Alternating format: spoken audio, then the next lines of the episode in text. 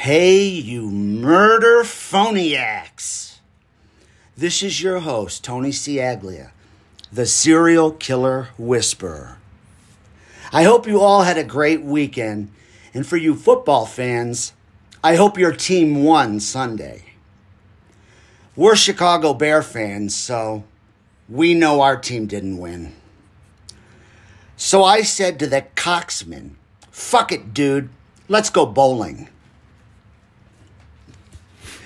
Speaking of the Super Bowl, we had to take this week off because our studio was closed.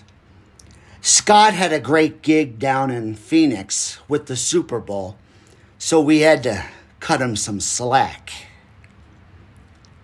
That's right. He's a slacker, and he definitely will hear about it when he gets back. But we will be back next week with episode six titled Finding Megan Emmerich. The story starts now. It's time to find Megan Emmerich.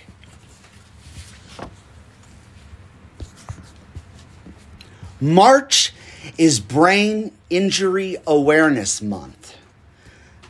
So I have decided to share a story that I wrote back in 2014. I was struggling with some really bad depression back then, and I would like to illuminate just how bad it is for people that just don't understand and have never dealt with it or known someone that deals with it. It's titled, I'm Coming Home, I'm Coming Home. A lifetime spent comparing myself to others, trying to fight sometimes paralyzing insecurities away. They go away for a little while, but always return with terrible repercussions, acting as a hurricane or riptide, stirring up bad thoughts and uncontrollable rage. Depression strikes me like the Titanic when it slammed into that fatal iceberg, sending my world into a deep, dark cauldron of horror. This depression turns me into an introvert. I became a hermit, sometimes self grounding myself to the house for months at a time. This is nothing new. It's a way of life that I've had to commit to and accept. It was so much easier when you guys were here. We were a team. And every fucking day we faced my disability together. I was never alone. And you guys were the only reason I made it as long as I did. I'm not as strong as I thought I was. And I don't want you guys to be disappointed with me. I've lived a long life and have memories of times I spent with you guys and all the amazing times we had as a family together. Those memories died 10 years ago to this very day when you two were called home. I haven't lived another day beyond that day. I received the news of your departure.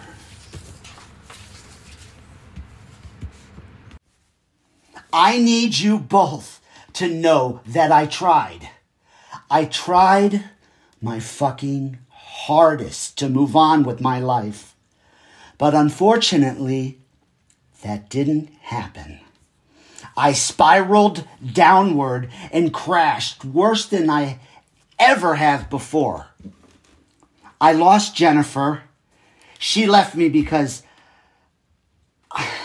I couldn't be the man she wanted. She had her heart set on kids, and I had no interest in being a father. How could I raise another human life when my life is as fucked up as it is? I, I don't blame Jennifer. She had to get on with her life. I'm just sad that I wasted so many years of her life. Joey hardly talks to me because he's too busy with his life. And I understand that completely. He invites me places and over to his house to play with his kids, but I hardly leave the house anymore. This, this right here, is the only place I feel comfortable and at peace. It's so beautiful here. I had you buried right next to this pond. Your headstones rest underneath this weeping willow tree. I've always loved these trees for some reason. Probably because our old neighbors had a weeping willow tree on the side of their house. Do you guys remember that tree? Clinton, Joey, and I used to play in it when we were just kids. That was before my head injury, when my life was simple. I want to thank you guys for such an unbelievable lifetime of memories that you installed in my brain. I'm sorry that I'm disappointing you. All I ever wanted to do was make you guys proud of me. That's all I ever aspired to do in life. I didn't care what anybody else thought of me or what I was doing. Fuck them. You know, I walk to the beat of my own drum. I'm a leader. All I wanted to do was make you and God proud of me. And I believe I did that time and time again. Without you guys, my life is empty. The girl that I loved and tried to always treat the best that I knew how has left me for good. I don't want to start over. What? And meet someone new? I put all of my heart and soul into Jen's hands.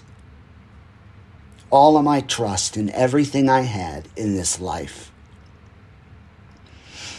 I thought that she would be the one who I could always count on to be there for me and take care of me when you guys passed. Obviously, something went astray, and my plans didn't work out quite like I had expected. I always knew from the start that Jennifer carried a lot of emotional luggage with her. She had always told me that she was going to take care of it and seek counseling. But every time I'd ask her about it, she always had an excuse.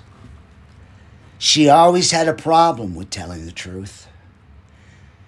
She never would open up and tell you how she honestly felt. I always had to drag it out of her. And by that time, it was always too late. I thought that I could make her happy.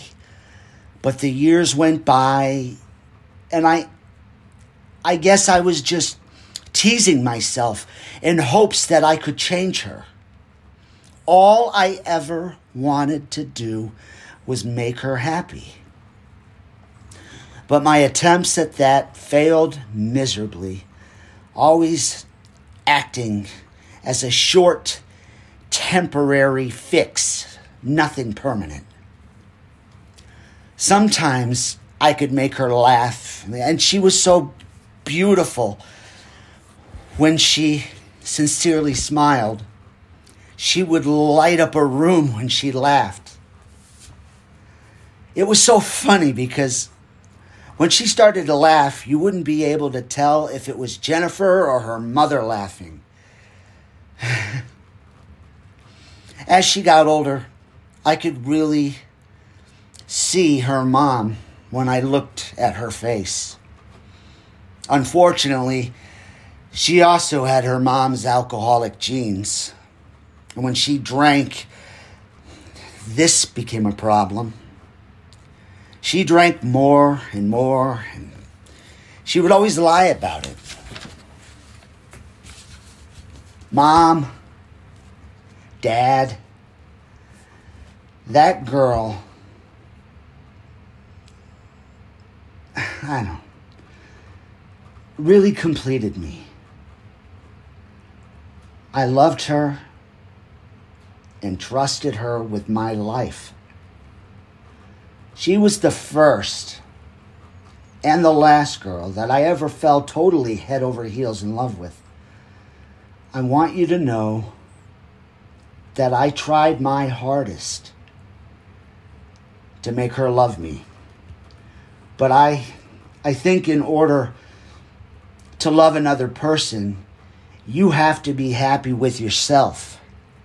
And that is one area that she has not reached peaceful ground on.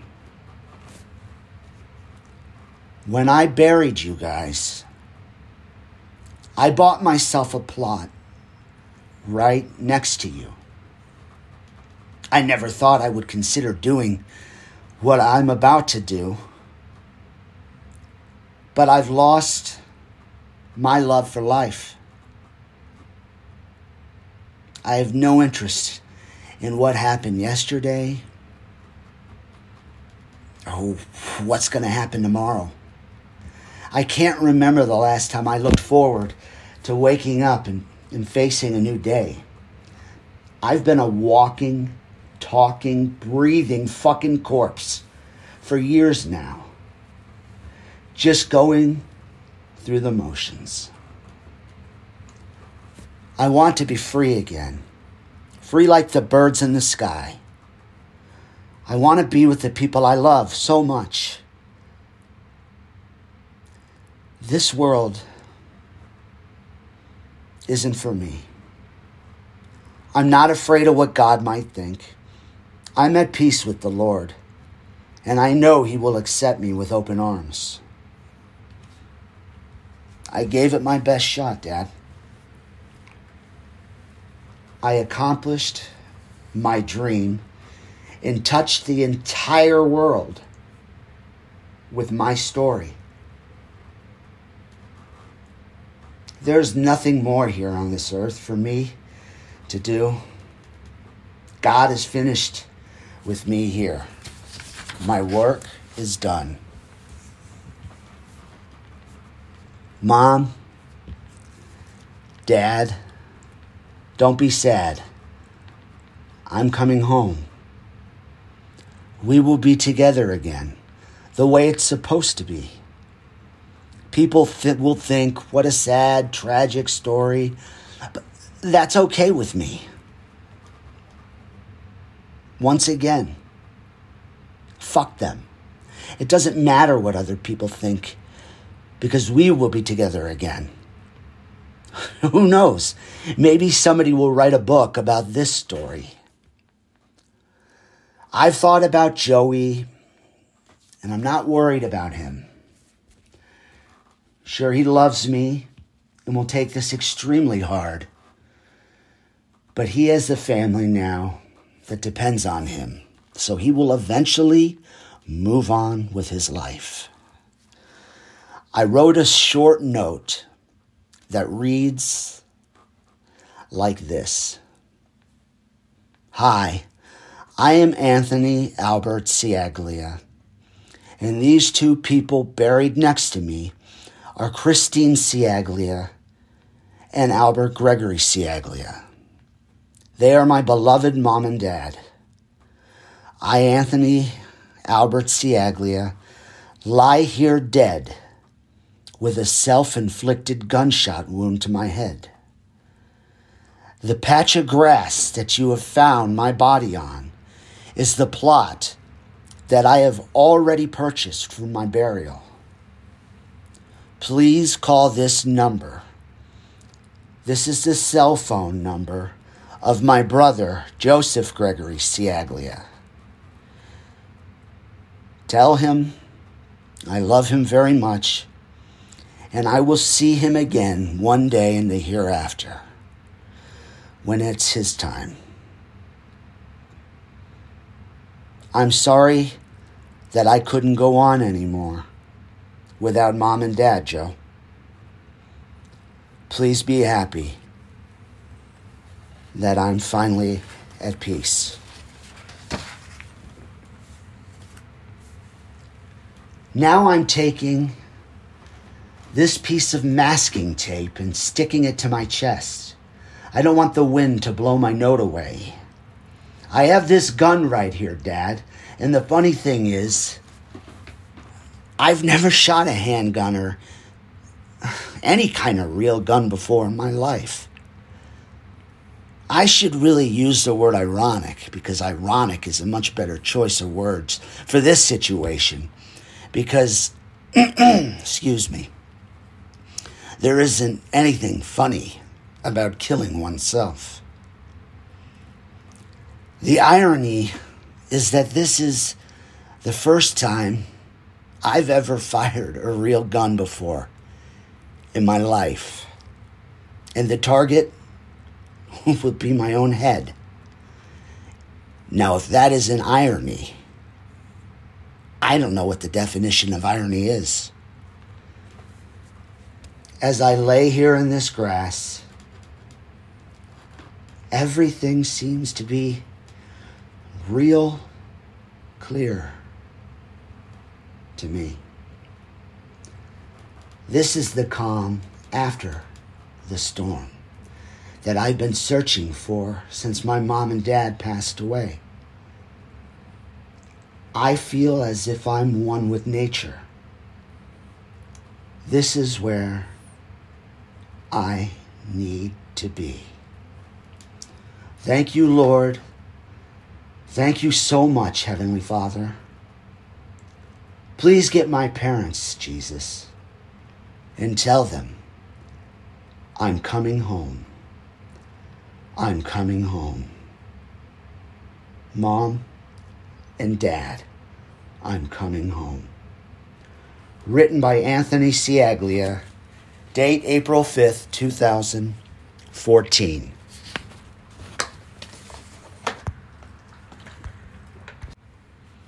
Well, that was written in 2014 when I was suffering from severe depression. As you can see, I didn't commit suicide, and I'm still here today. And so are my mom and dad. Suicide is never, ever the answer.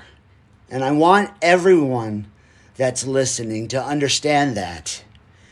If you are having suicidal thoughts, or if you know someone who is, get help immediately. Don't think you can handle it all alone because that never works. Remember, there are no second chances. It's final. Take care, stay safe, and remember always walk in the calm after the storm.